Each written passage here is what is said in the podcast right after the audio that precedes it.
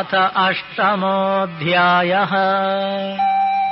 अर्जुन उवाच किम् तद्ब्रह्म किमध्यात्मम्? किम् कर्म पुरुषोत्तम? अधिभूतम् च किम् प्रोक्तम्? अधिदैवम् किमुच्यते? अधियज्ञः कथम् कोत्र देहेऽस्मिन्मधुसूदन प्रयाणकाले च कथम् ज्ञेयोऽसि नियतात्मभिः। श्रीभगवानुवाच।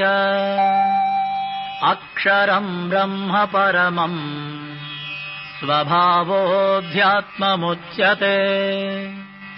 भूतभावोद्भवकरः विसर्गः कर्म सञ्ज्ञितः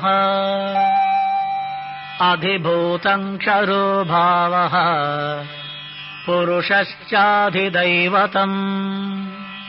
अधियज्ञोऽहमेवात्र। देहे देहभृताम् वर। अन्तकाले च मामेव। स्मरन्मुक्त्वा कलेवरम् यः प्रयाति समद्भावम्। याति नास्त्यत्र संशयः। यम् यम् वापि स्मरन् भावम्। त्यजत्यन्ते कलेवरम्। तम् तमेवैति कौन्तेय। सदा तद्भावभावितः। तस्मात् सर्वेषु कालेषु मामनुस्मरयुध्य च। मय्यर्पितमनो बुद्धिः। मामेवैषस्य संशयम्। अभ्यासयोगयुक्तेन। चेतसा नान्यगामिन। परमम् पुरुषम् दिव्यम्। याति पार्थानुचिन्तयम् कविम् पुराणम् अनुशासितारम् अणोरणीयान् समनुस्मरेद्यः। सर्वस्य धातारमचिन्त्यरूपम् आदित्यवर्णम् तमसः परस्ता। प्रयाणकाले मनसाचलेन भक्त्या युक्तो योगबलेन चैव भ्रुवोर्मध्ये प्राणमावेश्य सम्यक्। सतम् परम् पुरुषमुपैति दिव्यम्। यदक्षरम् वेदविदो वदन्ति। विशन्ति यद्यतयो वीतरागाः। यदिच्छन्तो ब्रह्मचर्यम् चरन्ति। तत्ते पदम् सङ्ग्रहेण प्रवक्ष्ये सर्वद्वाराणि संयम्य मनोहृदि निरुध्य च मूर्ध्न्याधायात्मनः प्राणम् आस्थितो योगधारणा। ओमित्येकाक्षरम् ब्रह्म व्याहरन् मामनुस्मरन्।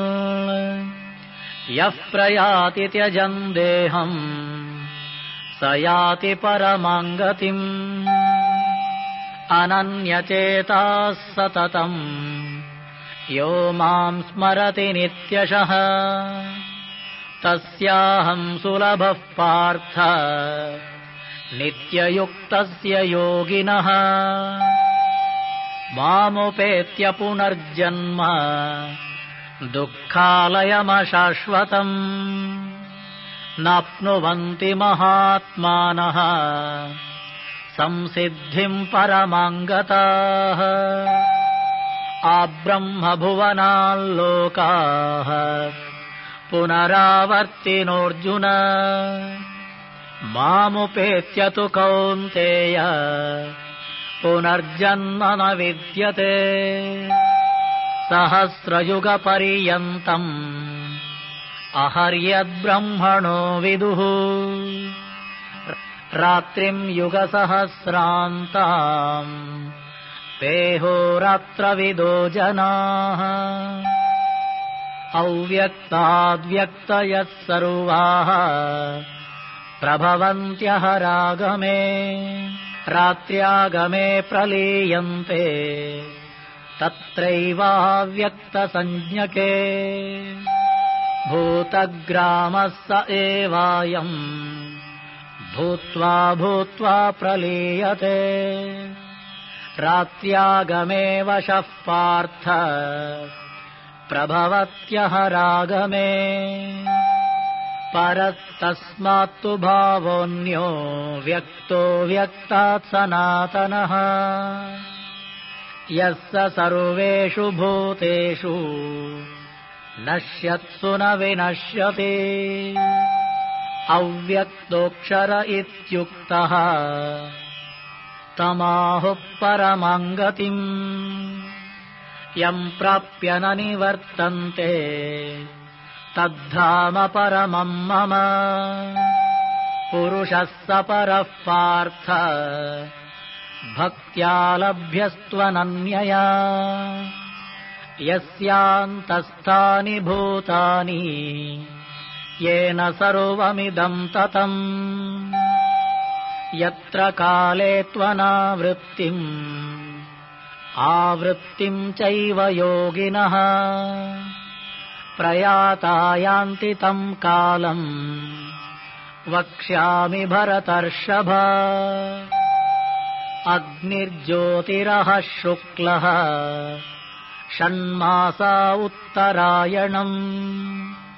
तत्र प्रयाता गच्छन्ति ब्रह्म ब्रह्मविदो जनाः। धूमो रात्रिस्तथा कृष्णः। षण्मासा दक्षिणायनम्।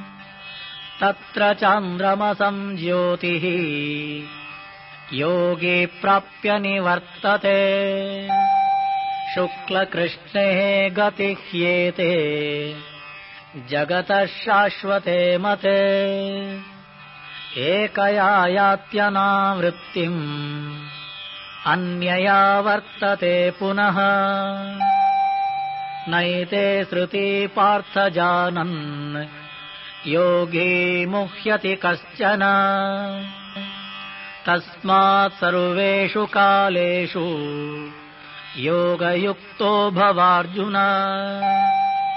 वेदेषु यज्ञेषु तपःसु चैव। दानेषु यत्पुण्यफलम् प्रदिष्टम्।